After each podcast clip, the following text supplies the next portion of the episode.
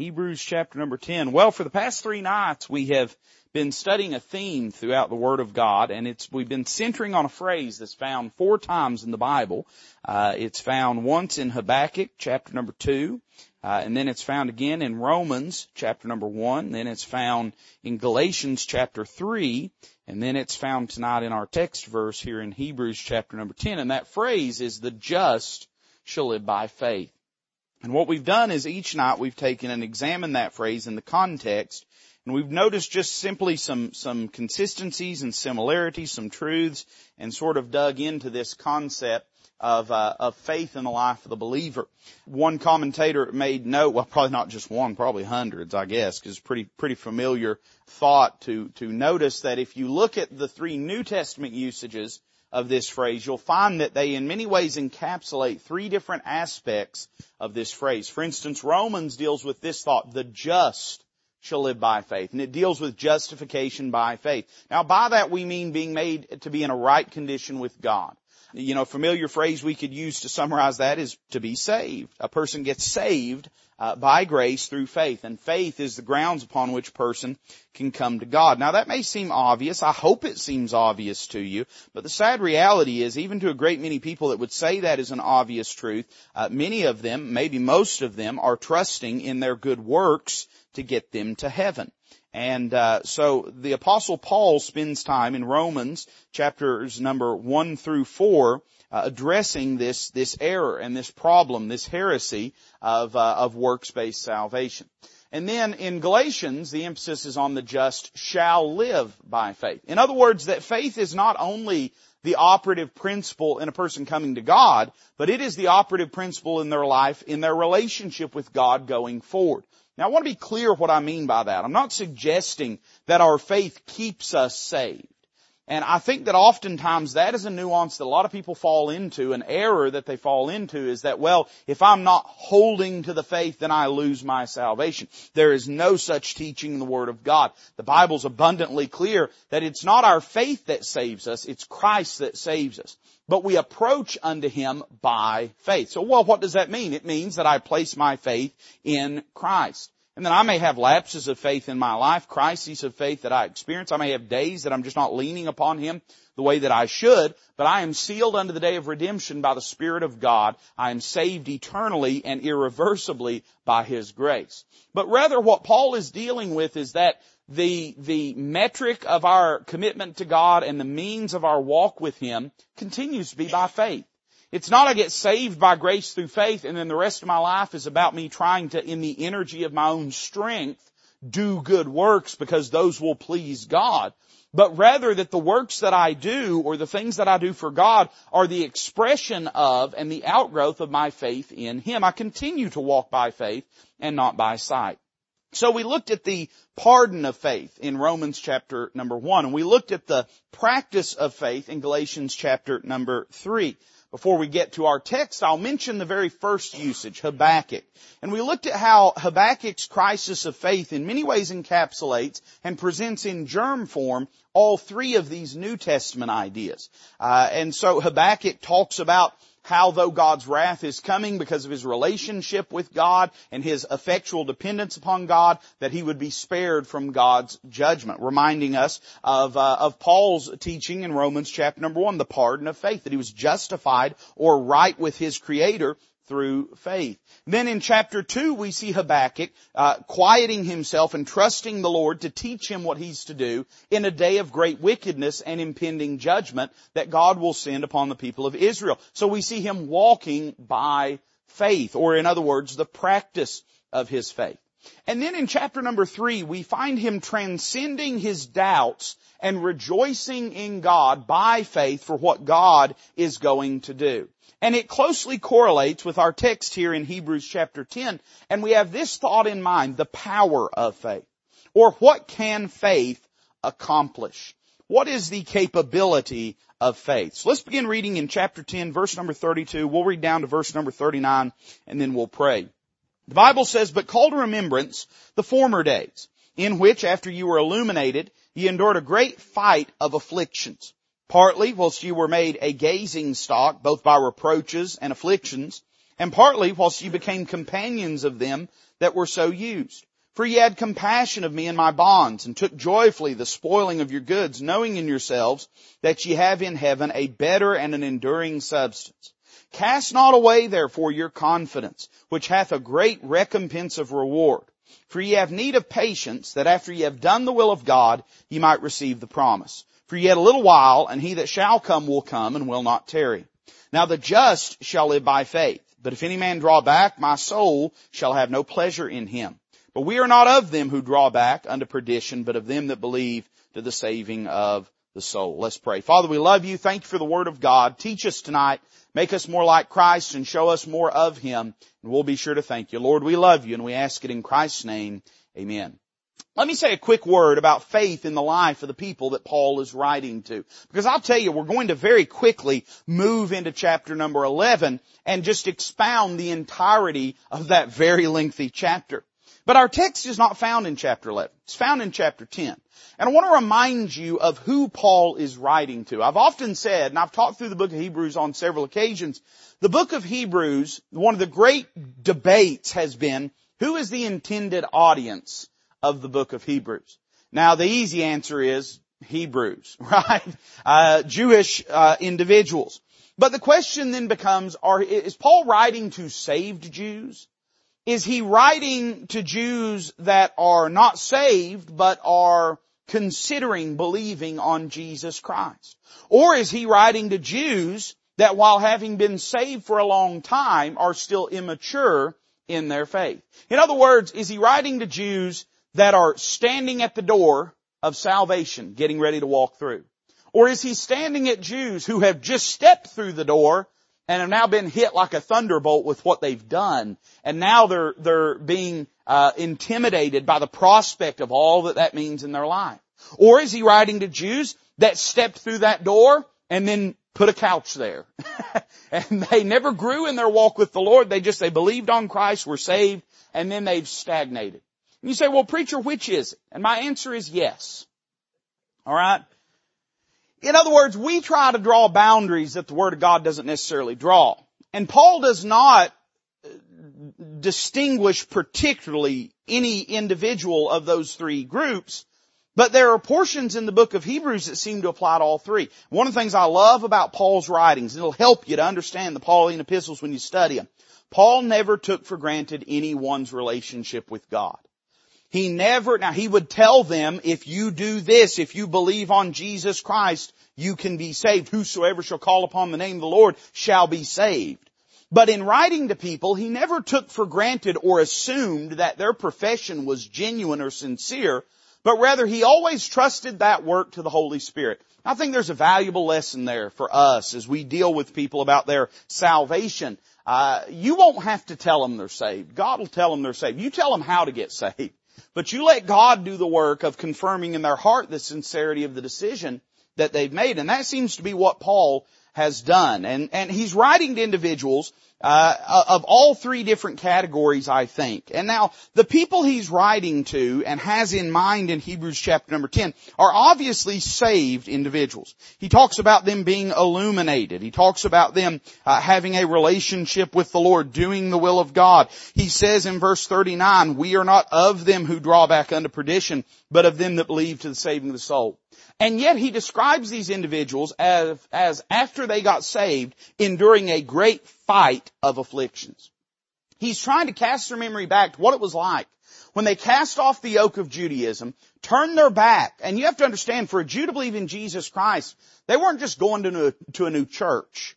They were turning their back on everything they had known.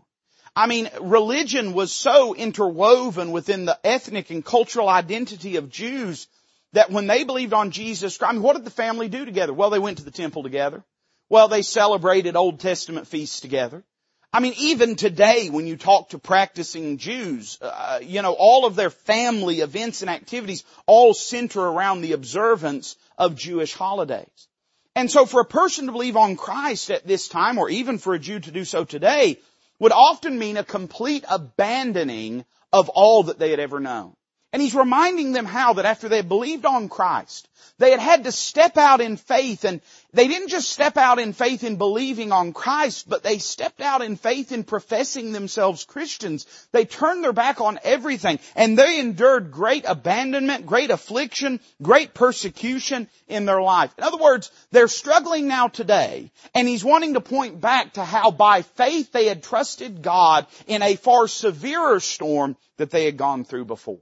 He is framing their mind. He's priming it for this great retelling of the things that faith has accomplished because he's talking to people that they're not wavering in their salvation because praise God, my salvation is not dependent upon me and it's not something that I waver on or in. But as far as my consecration and my commitment to Christ, I absolutely can waver and you absolutely can waver. And he's writing to these Jews who have all this pressure on them. They believed on Christ and they're wavering and he's wanting to encourage them with this simple thought. By faith you can do it. By faith you can walk with God. By faith God can use your life. Cast not away your confidence, which hath great recompense of reward. For ye have need of patience, that after ye have done the will of God, ye might receive the promise. For yet a little while, and he that shall come will come and will not tarry. He's saying don't give up. Don't quit serving God. Don't, don't throw in the towel. Don't compromise your liberty that you have in Jesus Christ. And this passage serves as a doorway to chapter number 11. And Paul is in chapter, and I'm going to keep saying Paul because I believe Paul wrote the book of Hebrews. And uh, if you don't believe that, that's fine. Everybody's entitled to be wrong. And you're welcome to, uh, when you're teaching VBS, you can say it any way you want. But uh, I believe Paul wrote the book of Hebrews. And so in chapter number 11, Paul is going to go down. We often call it the hall of fame or the hall of faith. And he's going to go down he's going to talk about all the great things that were accomplished by faith. And so looking at chapter number 11, I want to share with you uh, about four thoughts tonight. Uh, and I just want us to deconstruct this chapter and just take a few thoughts from it that might encourage our hearts in the Lord. Let's begin in verse number one of chapter 11. We'll just read the first three verses. And I want to talk to you first off about the reality of faith and what faith is. The Bible says this in verse one, now faith is the substance of things hoped for, the evidence of things not seen. For by it the elders, and he's talking about the Old Testament saints, by it the elders obtained a good report. Through faith we understand that the worlds were framed by the word of God so that things which are seen were not made of things which do appear. Now, this verse, particularly verse 1, has drawn lots of attention ever since it was pinned down under inspiration of the Holy Spirit. And I'll be honest with you, I could spend the rest of the 45 minutes we have just talking about that verse, just, just deconstructing and unpacking that verse. But I want you to notice instead what I think is the essence of Paul's point in declaring it. Now, here we have the definition of faith, what faith is. It's the substance of things hoped for. In other words, when the heart fixes itself upon a matter and hopes in it, and by the way, the word hope in your Bible is not an anemic word. We think of it as very anemic, like, like, I, I would like for something to happen, but I seriously doubt that it will. You know, well, I, I hope this happens. But hope in the Bible is not an anemic word. It has to do with the heart fixing in confidence upon a matter. The Bible talks over and over again about our, our blessed hope and about the hope of consolation and about the hope that we have in the Lord. In fact, hope is so strong that Paul will say about Abraham that he against hope believed in hope. When he had nothing to hope for in the sense of how we normally use the word. When rationale and reason had abandoned his hope, when, when he really had nothing, no, the circumstances did not lend themselves to that, he put his hope in God and he anchored himself on the person and character of who God is, that God never lies and keeps his promises. So hope is not an anemic thing. But hope is an activity of the heart. Uh, hope is something that has to do with the mind being convinced of a matter and the heart resting in the reality of it. Faith is the substance of that. In other words, faith is what gives action to that. Now, oftentimes we'll use faith in a very generic term. We'll, we'll talk about, I've defined faith as the effectual uh, dependence upon God's Word and His promises. And that's true. That's very true. But understand that, that Paul, he's took the cover off this thing and he's looking at the guts of what faith is. He's not speaking in broad generalities. He is, he is distinguishing so much so that he distinguishes between faith and hope itself. And so while it would be appropriate to say faith is an attitude of the heart, that's true. Uh, Paul is using it in this context to say faith is what gives traction to the things that we hope for. Or we might say this, that if hope is, is the conviction of the mind, that faith is the commitment of the mind. That if, if hope is the, is the conviction of the heart, that faith is the commitment of the heart. That if hope is saying, I know this to be true, faith is saying, because of that, I will respond in an appropriate way. Faith is the substance of things hoped for. Therefore, it is the evidence of things not seen. People cannot see the things in your heart and in your mind, but as your faith gives expression through your actions, people can see that you believe in some things. James uses uh, the the concept of faith in this way in James chapter number two when he talks about faith and works and he talks about how that you know a man can say I I have faith and another man can say I have works and one can say look, can look at the other and say show me your faith without your works and I'll show you my faith by my works. In other words, saying that though you may genuinely believe, absent of works, I have no way of seeing that belief. But you can see my belief because I respond based or predicated upon that belief.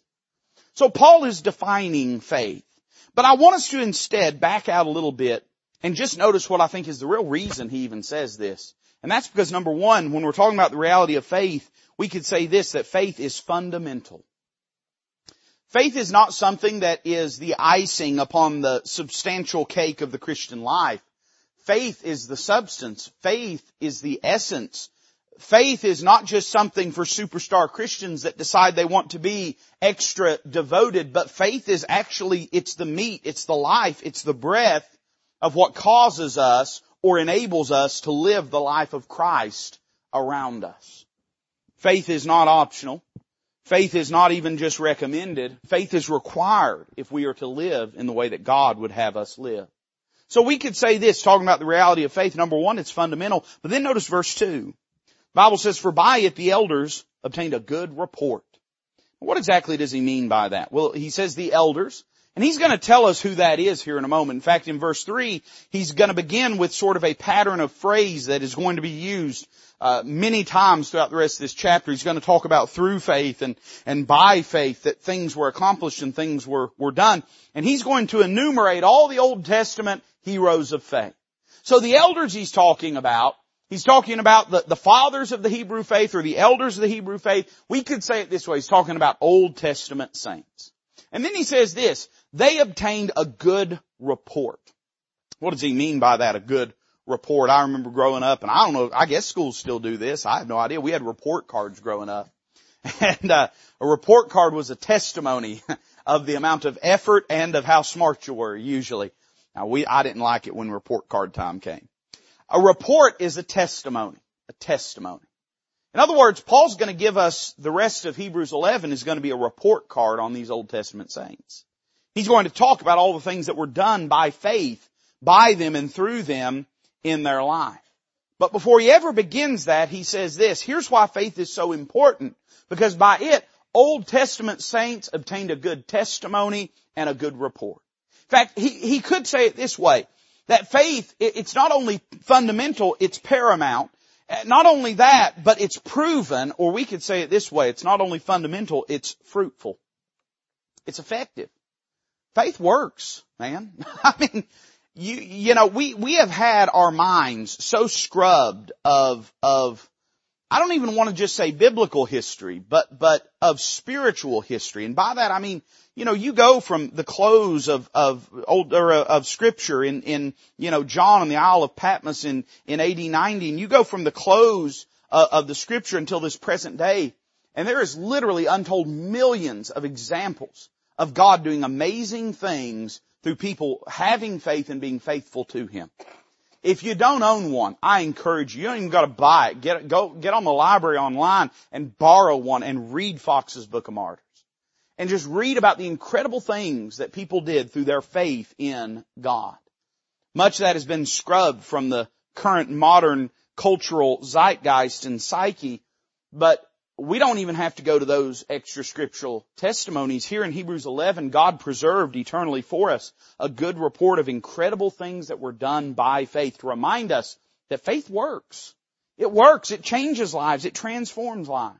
Why do we do what we're doing this week? You know, we've got, I don't know how many kids are over there. We had 75 the first night and 83 the second night, 75 the third night. And Looks like it might be a little low tonight with the storms coming in, but you know, why do we do this? Why does our church do this? You understand and, and I'm not being complaintive because God meets every need. But you understand that in a secular or humanistic sense, it doesn't benefit our church at all. It costs us mountains of money, takes a ton of energy, takes a ton of time. I love vacation Bible school. Our workers love it, but there's not a single person here whose flesh wouldn't enjoy more sitting at home in the recliner and not doing it. Why do we do that? Well, because we believe faith makes an impact in people's lives and particularly faith in the Lord Jesus Christ. So faith, it's not just fundamental, it's fruitful. But then look at verse number three. He says this, through faith we understand that the worlds were framed by the word of God, so that things which are seen were not made of things which do appear. It's interesting because before he ever talks about any other great step or act of faith in this chapter, he begins by talking about an act of faith or a step of faith or a feat of faith in your life and in my life. I want to take my own advice in the apostle Paul's and I won't presume anyone's relationship with the Lord here tonight. I know that I'm saved because of the grace of God and because of the testimony of scripture, but I won't presume anything about your life. But I would venture this guess that probably all of us, whether it's true or not, everybody in the room would probably at least say, yeah, preacher, I'm saved. I'm saved. I believed in the Lord. And by that very statement, you have expressed a feat of faith far beyond anything that Paul will further describe. You know what you've done? You've believed that God created the worlds. You believe there's a God in heaven, that He's interested in humanity, that He created all this that we see around us, and that He is so interested in humanity that He sent His own Son to die on the cross of Calvary so that you could be saved. Why is Paul invoking this thought before he ever gets to the rest? Well, he wants us to understand this. Faith is foundational. He will go on to say in verse number six that without faith it's impossible to please Him. For he that cometh to God must believe that He is and that He is the rewarder of them that diligently seek Him. And one of the things Paul's wanting to really drive home for us is that we are all to some greater or lesser degree accepting of the concept of faith in our life. I talked about this at the beginning of the week, but everything that we do in many ways is an exercise of faith. You're sitting under this roof because you trust it was built correctly. You're sitting in that pew because you trust it'll hold you up. You got in your car and spun the key because you trust it or push the button, whatever, because you believed that it would start. We every day of our lives exercise faith. Faith and, and we find that the modern secular world wants to sort of, it, it wants to do th- two things. One, it wants to stamp a copyright upon the word science. And we found that their, uh, you know, copyright trademark version of science is not so scientific. But then the other thing that it wants to do is brand irrational or unreasonable over the word faith. The reality is every single person, whether they know God or not, operates and exercises with some semblance of faith. And certainly if you're saved by the grace of God, you have taken a, a, phenomenal step of faith in this that you have believed. You weren't there when the worlds were created. You weren't there where God spun uh, everything out into the midst of nothing and created all things. So why do you believe that's true? Or how do you believe that? Well, you came to that conclusion through faith. He wants you to understand that for a person to have any relationship with God, they're going to have to have faith. It is impossible to have a relationship with God outside of faith because you've never seen God. So if you accept the existence of God, that in and of itself is a great leap of faith. So he's dealt with these three truths about the reality of faith. It's fundamental. It is, it is essential to the Christian walk. It is fruitful. It works. And it is foundational. Without it, we cannot know God, and without it, we will not live for God. He begins in verse number four and goes, oh man, all the way down to verse number 38, although there is a parenthetical portion that we're going to look at separately. And he begins to talk, he moves on from the reality of faith and begins to talk about the, the record of faith. And he's going to go through and he's going to describe faith in the life of the believer in three different eras. Now part of the reason Paul's doing this is because in Paul's day as well as in our day, there are some that would suggest that faith is only relevant in this dispensation of grace. After Calvary, that's when, when faith was, was effective or active or, or the, the, the premise upon which man approached God. And Paul rejected that out of hand, dismissed it entirely in Romans, in Galatians, in Ephesians, in Colossians. I mean, over and over again he makes it clear that faith has always been the means whereby a man approached unto God. So he's going to give us three different eras. Here's how I'm going to describe it. He's going to first give us the enumerated catalog of the faithful. And he's going to describe three eras. I'll go ahead and give them to you. If you're taking notes, you can mark it down. In verses four through seven, he's going to talk about faith in the archaic era. We could use another big, expensive theologian word, antediluvian. Prior to the flood or leading up to the flood. In other words, in the ancient world, we see faith active. Then he's going to talk about faith in the Abrahamic era. In other words, in the era of the patriarchs, when God was dealing with Abraham and with a family. And then he's going to move on, he's going to talk about faith in the Mosaic era, in verse 23 down to uh, verse number 31. In other words, when Israel went from being a family to being a nation. So what does he show us in this passage? Let's notice them quickly. Look at verse 4 with me. the Bible says, by faith, Abel, Abel being the son of Adam and of Eve, being the brother of Cain.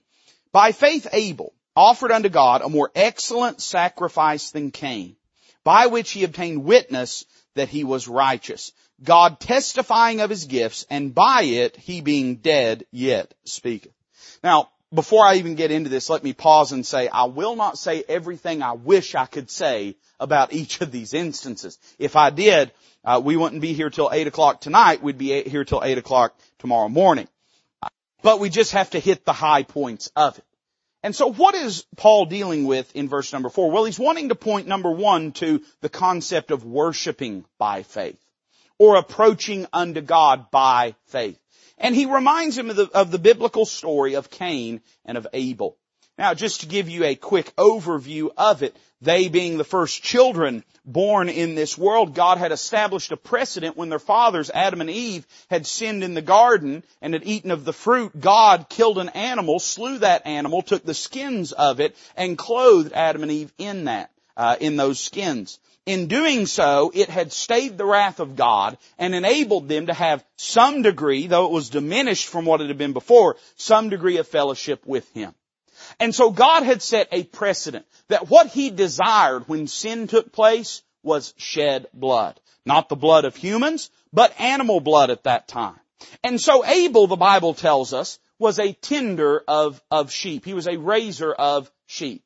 One of the things that's interesting, you study your Bible, and it's not until after the flood that God tells Noah that all the beasts of the field are for the consumption of man and the sustenance of man seems to suggest that at least God's order of things prior to the flood in the first 1600 years uh, was that people have a largely vegetarian diet. Thank the Lord that we've been delivered from that.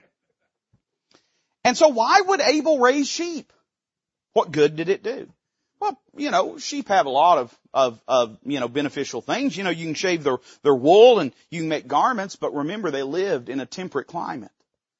Uh, well, you know, preacher, I mean, you know, there's various things that you can, can do with them. You, you can have their wool or you can kill them, you can eat them. Man, I love, I love to eat lamb. I mean, I, I love it. it. It's hard to find, it's expensive, but I love it. I love leg of lamb, I love lamb chops, I love the cuter the better. I mean, I love it. But they didn't eat meat at that time. So why did Abel raise these sheep? Well, for one singular reason. He, knowing he was a sinner, knew that what God desired because God had said it was shed blood and he put faith in God's word when God had said that's what he desired, and that's how he approached unto God. Cain, his brother, on the other hand, deviates from that ancient form of approach unto God and instead brings the fruit of, of, of his own hands, of, of the labor of, of the field. He was a tiller of the ground and, and he brought the labor of his own energies and brought it before the Lord. And the Bible says that God had respect unto Abel, but he didn't have respect unto Cain. Now it wasn't because Abel's sheep were nicer uh, than Cain's tomatoes. Uh, but rather it was because Cain was operating in his own knowledge and his own wisdom and his own strength. And put very simply, Cain said, I should be able to bring this to God even though it's not what God said he wants. He was saying, I don't have to do what God has said. I'll do what I think is best. I'll worship in my own strength instead of by faith. So Paul points to worshiping by faith. Then in verse number five, he tells us about another man, a man by the name of Enoch. Bible says by faith Enoch was translated. We'll explain what that means in a moment. That he should not see death and was not found because God had translated him. For before his translation, he had this testimony that he pleased God. But without faith, it is impossible to please him. For he that cometh to God must believe that he is, and that he is a rewarder of them that diligently seek him. Now, the testimony of Enoch's life is really not lengthy in scripture. It's mentioned only on a few occasions. For very first time, it's in Genesis chapter number five when it's giving sort of the the the um, uh, lineage of human history, the genealogies there in Genesis chapter five. And all that the Bible says about Enoch is that Enoch walked with God and was not. We get a little bit more uh, illumination about it here in Hebrews chapter number 11 when the Bible says that God translated him. Now what does it mean to translate something? Well, it means take it from one state to another while retaining the essence or the character, the identity of it.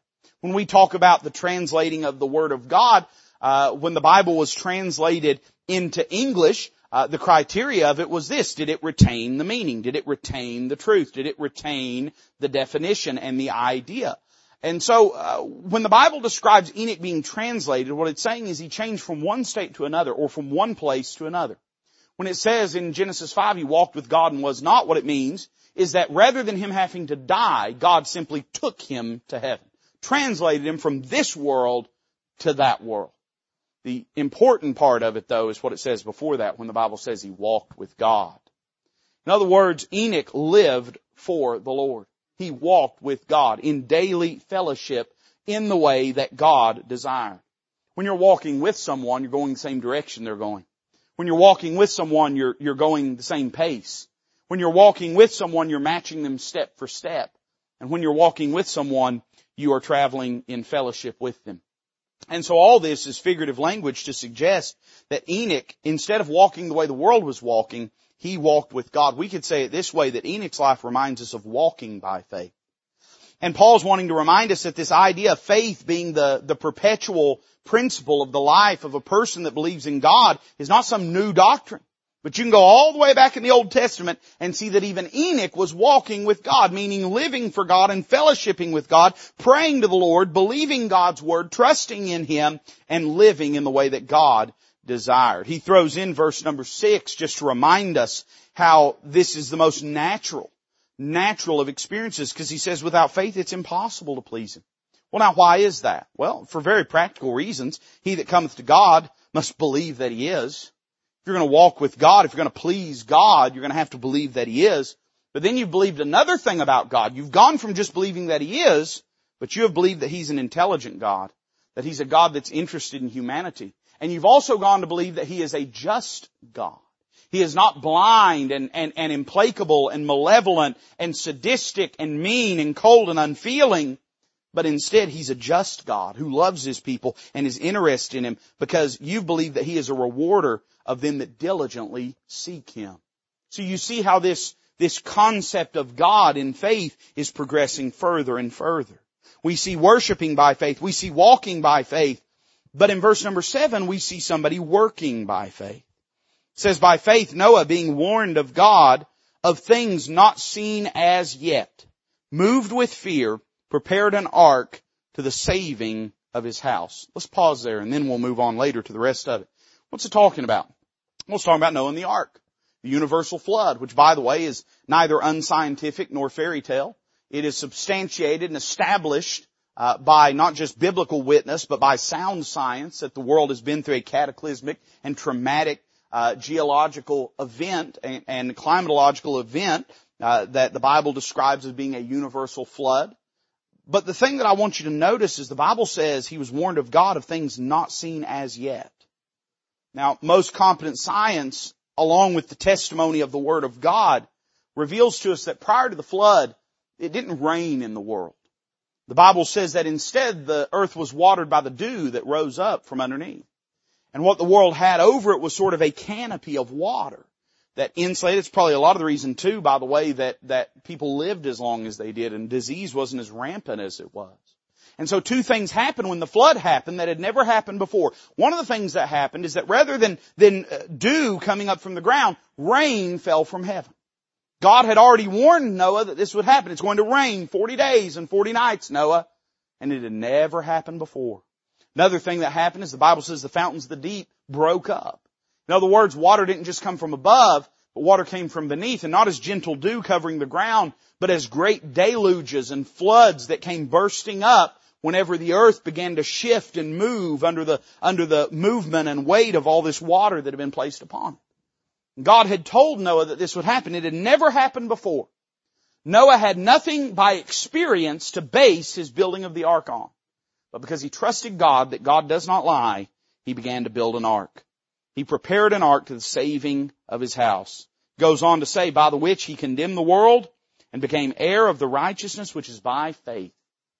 Now, the Bible says that Noah found grace in the eyes of the Lord. God didn't impute righteousness to Noah because he built an ark. God imputed righteousness to Noah because he believed God's word.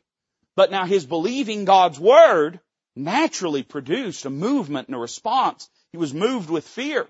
If I told you it's going to rain till it floods, you'd immediately begin preparing. If you believed what I said, you'd immediately begin preparing. You don't believe that? Go try to buy milk when they're threatening even a half inch of snow.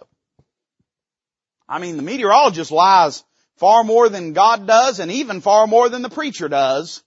And yet they say half inch of snow and we can't, none of us, Yeah, I mean, everybody just sitting at home eating milk sandwiches because all the milk and bread is gone. It moves them to action. Why? Because they believed what's been told them. Well, we see Noah likewise working by faith. So we see faith in the archaic era. Then Paul begins sort of a lengthy description of faith in the Abrahamic era. Now what we mean by that is Abraham was an Old Testament figure. He was a Syrian. We think of him as a Jew. Uh, he was the first Jew. He became uh, the father of the Jewish nation. Uh, but the Bible describes him as a Syrian ready to perish. Because you say, well, preacher, what exactly is a Jew? Well, it's a descendant of Abraham. Before Abraham, Abraham wasn't a Jew. Abraham was a Syrian. And God called him out of, out of pagan darkness and he believed on the Lord and God began with him in building a nation. And so Abraham was a Syrian and he was a pagan. And God spoke to him and said, Abraham, I desire to start over humanity, so to speak, uh, and and and sort of the light of my working in humanity in your family, Abraham. I'm going to build a nation. The world has failed, but I'll build a nation. I'll start with a family and build it into a nation, and that will be the hope and help for humanity. And so Abraham believed God. The Bible says that he left his family and he went out and he departed, went to a place that he did not know where he was going. He just trusted. God said, I'm not going to tell you, Abraham, you just start walking and I'll tell you when you get there. I practice that same thing with my kids when we go on vacation. Uh, they'll say, where are we going? I'll say, you'll know when we get there. They'll say, are we there yet? I'll say, I'll turn this car right around. But, uh, we see Abraham doing several things by faith. Notice them very quickly. Verse 8. First thing we see is Abraham departing his home. By faith Abraham, when he was called to go out into a place which he should after receive for an inheritance, obeyed, and he went out not knowing whither he went. In other words, faith moved him from, from investing in one thing to investing in another. You know, that's what happens when a person gets saved. It's what should happen. We go from investing in this world to investing in a world to come. And while I don't think God requires us to abandon our families, He required Abraham to do it. He had very specific reasons. Certainly when we believe on the Lord, we now all of a sudden have a new family, the family of God, and we are investing in them. And, you know, I hope that your family continues to love and support you if you believe on the Lord. They should do that if they love you. Uh, but I'll tell you this, even if they don't, you won't be without a family because you'll have the family of God. Abraham departed everything that he had known, left it behind him because God had something better for him. Verses 9 and 10 we see Abraham dwelling in tents. By faith he sojourned in the land of promise as in a strange country, dwelling in tabernacles, that's tents, with Isaac and Jacob, the heirs with him of the same promise. For he looked for a city which hath foundations, whose builder and maker is God. Time would fail me, but one of the, one of the key principles in Old Testament teaching is the idea of being a pilgrim and a stranger. Paul will use that language later on, being a pilgrim. But the Old Testament saints, they constantly lived as though this world was not their home. And it was not just by accident, nor was it an exercise in convenience that God initially had called them to dwell in tents. It's not because there's something noble about it, but because for them it was symbolic of the fact that this world was not their home. They were just passing through. They were sojourners and they were going to another place. In other words, by faith, what do we do? Well, we pull up our tent stakes from this world. We don't grow too attached to this world. Much frustration in modern day Christianity comes from people just simply driving their tent stakes too deep. I mean, people just sat around, tore up all to pieces over everything in politics, everything in the economy, everything in society. And I understand it bothers me too. I mean, I get, I get griped about it and grieved about it. Uh, but we need to remind ourselves, man, this, this, our citizenship is in heaven. This world's not our home. We shouldn't expect it to be right here. It ain't gonna be right here till Jesus reigns. So we see him dwelling in tents. Verses 11 and 12, we see him and Sarah as well depending on his promises. Now God had told Abraham, Abraham was an old man, and, um, uh, you know, by human reasoning, if you're gonna start a, a new nation out of a family, you don't want to do it with old people. But God did do it with old people. He chose Abraham, who at the time of his calling was uh, 75 years old, and Sarah, who was a little younger than him. The Bible says through faith also Sarah herself received strength to conceive seed and was delivered of a child when she was past age because she judged him faithful who had promised. I love that. It's one of my favorite verses in the Word of God. She judged him faithful. She looked at his record and said, God's never lied. He hasn't lied now. Therefore sprang there even of one, and him as good as dead, so many as the stars of the sky in multitude, and as the sand which is by the seashore innumerable. Now there could be some dispute who it's speaking of when it says spring there even of one. Could be speaking of the deadness of Abraham's body, although Abraham will go on after Sarah's death to remarry and have other children. So it's probably more likely that it's speaking of Isaac. And it says as good as dead, and we'll talk about what that means here in a moment in verses 17 through 19. But what it's wanting to show us, what the Word of God is teaching us here, is that they, life was brought forth because they depended on the promises of God. Something that was physiologically impossible, biologically impossible. I mean, it, they were past age. It doesn't just say she looked past age but wasn't doesn't just say she was close to past, she was past age. Her body was dead. Her child-bearing years were behind her. It was an impossibility, but because they believed God's promises, God gave life to her womb and she bore a child. I don't believe that this is just a blank check that God does this for everybody in life. But God made this promise specifically to Abraham and to Sarah and because they depended on the Lord, it gave God the room and the, the, the ability that He needed. I'm careful in using that word ability. I know He's able to do all things. But I tell you, He could not have given life to her womb if she wouldn't have believed Him. Not because God is, anything's impossible to Him, but because He does nothing against our will. It took her complicitness. It took her willingness. It took her believing God could do it. But when she did, it gave God the room He needed to perform a, miracle in their life. So we see them depending on God's promises. I love verses 17 through 19. Deep, deep, rich soil here, and I've got to restrain myself because if, if not, I'll go, I'll, I'll preach on this forever and we don't have time. But in verses 17 through 19, we see Abraham delivering his son, sacrificing his son up to the Lord. It says this, by faith Abraham, when he was tried, offered up Isaac. Now Isaac's the son that God had promised them. Isaac is the son that, that by faith they had received. Isaac is the son that all of God's plan is wrapped up in. He that had received the promises offered up his only begotten son, of whom it was said that in Isaac shall thy seed be called. I mean, you see, Paul's, Paul's trying to drive this into your mind. He's saying he offered up Isaac, not Ishmael, not the son of the flesh. He offered up Isaac, the only begotten son, meaning the one that God had ordered that this promise be carried out through. The one that that had received the promises, the one that God had told, the one of whom God had said that in Isaac shall thy seed be called. In other words, all of God's promises and all of God's plans were wrapped up in Isaac. What's going to happen to Isaac? Then one day God calls to Abraham and says, Abraham, I want you to go up on Mount Moriah. I want you to build an altar. I want you to lay your son on it. And I want you to kill him. I want you to deliver him to me. I want you to sacrifice him to me. Now a lot of people have misunderstood what happened in that moment. A lot of people have thought that that, that, that was, uh, the passage is about sacrifice, but it's really not. It's not about him saying, oh, I love Isaac so much, but I'm willing to give him up. Rather, look what verse 19 says. Look, look, look at the, the attitude with which Abraham did this. Accounting that God was able to raise him up even from the dead, from whence also he received him in a figure. Here's what Abraham said. Abraham was not saying, I love Isaac so much, but I love God more, and so I'll live without Isaac. I mean, I, listen, there's things in our life that, that we ought to love the Lord more than and give up for Him, and I'm for all that, but that wasn't what Abraham was saying. Those three days that he was marching up that mountain, here's what he was saying. He was saying, I don't know how God's gonna do it, but I'll kill him if God wants me to, and God's gonna have to raise him from the dead, because God cannot lie. This was not an exercise in sacrifice, it was an exercise in faith.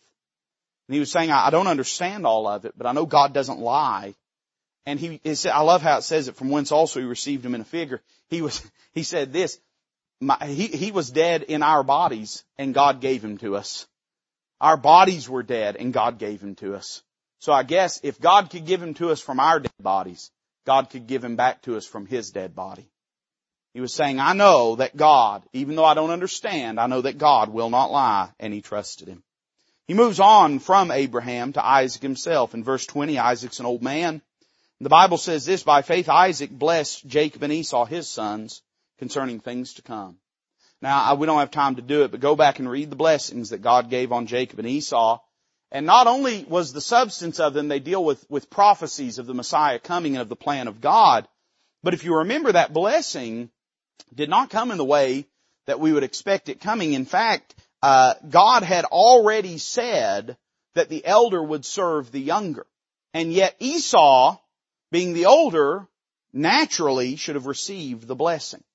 Instead, Jacob steals the blessing away from Esau, and Isaac bless Jacob. Esau comes in after that, learns what is done, is outraged, and he begs his father, he says, Father, don't you have a blessing for me? And Isaac, rather than saying, well, yes, son, this has all been done incorrectly, let's nullify Jacob's blessing and I'll give the blessing to you instead, Isaac, seeing that the word of God had been performed, he said, no, Esau.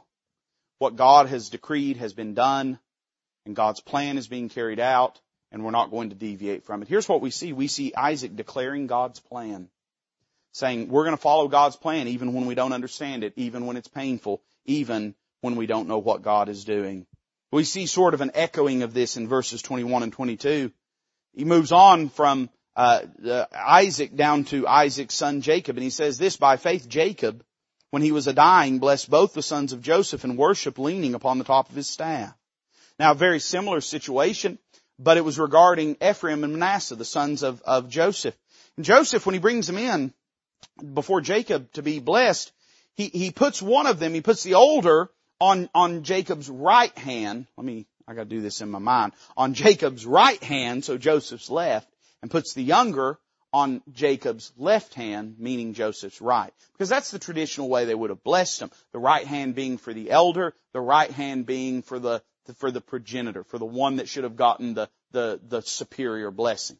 The Bible describes how that Jacob, though he's an old man and he's dim in his eyes, when he went to bless him, he crossed his hands and blessed them contrary to that because God had prophesied once again that the elder would serve the younger. We have another sort of truth in the same theme in verse number 22. He says this, by faith Joseph, when he died, made mention of the departing of the children of Israel and gave commandment concerning his bones. It was typical that whenever bones were put in a resting place, they stay in that resting place. But Jacob, or Joseph rather, having carried his family down into Egypt, believed that God would deliver the children of Israel one day from Egypt. And so instead, based upon the promises of God, he told them, when you leave Egypt, take my bones with you. Now what do both these instances teach us? Well, they see uh, we see faith defying the norms. And you know, that's part of what faith does in our life. It causes us to live contrary to how the world expects us to live. I've got to hasten. Look with me at verse number 23. We've moved on from faith in the archaic era and faith in the Abrahamic era because uh, to now in verse 23, faith in the Mosaic era.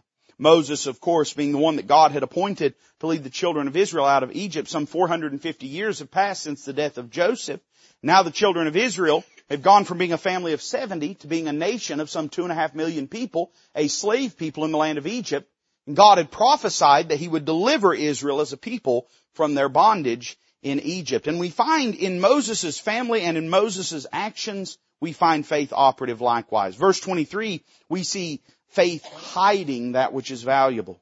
It says, by faith Moses, when he was born, was hid three months of his parents because they saw he was a proper child and they were not afraid of the king's commandment. The commandment had been given that all the Hebrew boys were to be thrown into the Nile River, to be drowned, to be destroyed. But because they believed God had a plan for his life, they valued him and hid him away. You know, faith causes us to value the things of God. We see Moses valuing them as well in verse 24. Of course, Moses was then raised in the house of Pharaoh, and you can read in Exodus 2 the whole story, how God providentially ordered for Pharaoh to be found of the daughter of Pharaoh and raised as a surrogate son in Pharaoh's household. But the Bible says in verse 24, by faith Moses, when he was come to years, refused to be called the son of Pharaoh's daughter. Now more is implied in that than just some teenage temper tantrum. What seems to be suggested is that he was the next in line for the throne. Because he knew that wasn't the plan of God for his life, he refused even the greatest privileges that the world could have, and we see him by faith refusing. We really believe the Word of God and His promises, we will refuse the things the world offers us. Instead, in verse 25, we find him by faith choosing, choosing rather to suffer affliction with the people of God than to enjoy the pleasures of sin for a season. Faith will make you choose hard roads sometimes. Why did he do that? Well, because in verse 26 we see him by faith esteeming, esteeming the reproach of Christ greater riches than the treasures in Egypt, for he had respect unto the recompense of the reward. He believed, though he turned away the crown of Egypt, that the reproaches of Christ were better reward. And you know, the world doesn't understand why we by faith value the things we do and live the way that we do. Because of that, we see him in verse 27 by faith forsaking. By faith he forsook Egypt, not fearing the wrath of the king, for he endured as seeing him who is invisible. Uh, there was a bounty out on Moses' head, but instead of trying to stay and defend his name and clear his name, he fled knowing God had a greater plan. He forsook any life he may have had in Egypt and stepped out in faith following the plan of God. The timetable fast forwards a little bit past the ten plagues of Egypt, past the whole episode of God dealing with the uh, Egyptians to the night whenever God instituted the Passover. And it deals with the children of Israel and they were under threat by Egypt on one hand and by the death angel on the other, but we see them by faith keeping, keeping the ordinance of God. Verse 28, through faith, he kept the Passover and the sprinkling of blood, lest he that destroyed the firstborn should touch them. They left Egypt that night, and the Bible says in verse 29, by faith they passed through the Red Sea as by dry land, which the Egyptians, essaying to do, were drowned. We find them by faith leaving behind them that life that they had known. More time fast forwards into the days of Joshua, when the walls of Jericho fell, and we see them by faith conquering. By faith the walls of Jericho fell down, after they were compassed about seven days. Within those little walls lived a harlot by the name of Rahab, who had sent the spies of Joshua that had come in to spy up land of Jericho away and had trusted that God, because of her faith in Him, would preserve her. And we see her by faith surviving in verse 31. By faith the harlot Rahab perished not with them that believe not when she had received the spies with peace. Now what's the point of all this? Paul will go on. He's described the uh, enumerated catalog of the faithful, but in the next few verses he describes the innumerable company of the faithful. He says, what shall I more say? he says what I say all the time and what I'm about to say here in a moment, for the time would fail me, to tell of Gideon and of Barak and of Samson and of Jephthah, of David also and Samuel and of the prophets who through faith subdued kingdoms, wrought righteousness, obtained promises, stopped the mouths of lions, quenched the violence of fire, escaped the edge of the sword, out of weakness were made strong, waxed valiant in fight, turned to flight the armies of the aliens, was, women received their dead raised to life again, and others were tortured, not accepting deliverance, that they might obtain a better resurrection. And others had trial of cruel mockings and scourgings, yea, moreover of bonds and imprisonment. They were stoned, they were sawn asunder, were tempted, were slain with the sword. They wandered about in sheepskins and goatskins, being destitute, afflicted, tormented, of whom the world was not worthy. They wandered in deserts and in mountains and in dens and caves of the earth. He's gone through this long example to remind these believers, if this could be done by faith, then you too can live by faith. He's shown us the record of faith, but I want to back up and look very quickly at verses 13 through 16. There's a parenthetical passage here, uh, meaning it sort of breaks from the overall thought process. And he gives this in the midst of describing the life of Abraham and how that faith had activated in their lives and what it had produced. And he shows us the response of faith. I mentioned this a little earlier, but let me retread this for a moment. In verse 13, he makes a statement about these faithful Old Testament saints and he uses a word. He calls them pilgrims. And he gives us what the, the pilgrim's perspective is. The person that by faith believes this world is not their home and how that it was their faith that caused them to live as pilgrims, to not invest in this world, but instead to invest in the world to come. Notice their perspective in verses 13 through 14. He says, these all died in faith, not having received the promises, but having seen them far off, and were persuaded of them, and embraced them, and confessed that they were strangers and pilgrims on the earth. For they that say such things declare plainly that they seek a country. He's wanting to remind these believers that it is an appropriate biblical perspective to recognize that our life is not what we wish it was here, and that that's okay. Because our life is not here. Our life is hid with Christ in God. He talks about their perspective. Verse 15, he talks about their persistence. He says, and truly if they'd been mindful of that country from whence they came out, they might have had opportunity to have returned. What did they do? They cast out all those old memories and said, no, my life is vested in God, His way, His word, and His work. Because of that, they rested in a promise. Verse 16, he says, but now they desire a better country. Now when he says but now, he's not meaning that in a broad sense, but he's saying a person that is a pilgrim has to forget that country that's behind them because now they desire a better country. They've left that behind them and now they desire a better country. And for them, that is an heavenly. Wherefore God is not ashamed to be called their God, for he hath prepared for them a city. In other words, he's saying that faith naturally produces a different way of living compared to how the world behaves. Look back with me in verse 39 and 40 and we'll mention it and be done. notice the result of their faith. So what did that do for them? What did that do in their life and what does that mean for us? Well, verse 39, he points to the product of their faith. He says, and these all, having obtained a good report through faith, receive not the promise. He's looking at believers that are struggling because they're trusting God and though God is sustaining them, He's not delivering them. And they're struggling because they don't understand why things are not better than they are. And He's saying, you think your Christianity is broken, but in fact, it's functioning the way that belief in God has always functioned. It's, Christianity is not built to get us to the world. It's built to deliver us from the world and to prepare us for the world to come. It's never been that it's designed to situate us in this world comfortably. And he talks about the product of their faith. It did not necessarily deliver them from the sufferings of this world, but here's what it did. It transformed them within those sufferings and they obtained a good report. Then he says this in verse 40, God, having provided some better thing for us, that they without us should not be made perfect. Now he's speaking of that in a broad sense. And what he's saying is they did not receive all those promises about the Messiah and about the adoption and about knowing God in that, in that personal, intimate way. He's saying, but God was preparing a way and a place for the relationship with God that now you and I enjoy. How do we apply that to our lives? Well, here's what I think Paul's trying to get us to understand. They were a part in a plan. They were not the, the, the totality of that plan. We struggle because we don't, we're not the totality of the plan. We don't see the end of all of it. And I know, I'm just like you are. I wish I knew the whole plan. But we don't get to know the whole plan. Why? Because we're a part of it. We're a portion of it. And so here's what he's trying to get them to understand is that the greatest power is not the power to move mountains. The greatest power is not to leap tall buildings in a single bound. The greatest power of God in our life and the thing that faith does more for us than anything else. I love how Paul says in the book of Colossians, he talks about being strengthened with all might according to his strength unto all patience and long sufferingness with joy. Yeah, your faith can do some amazing things, but you know what it can do that's more amazing than any of those great feats those Old Testament saints did? It can cause you to be faithful, to live for the Lord day by day, and to consecrate your life to Him. Alright, let's close in a word of prayer. Lord, I love you.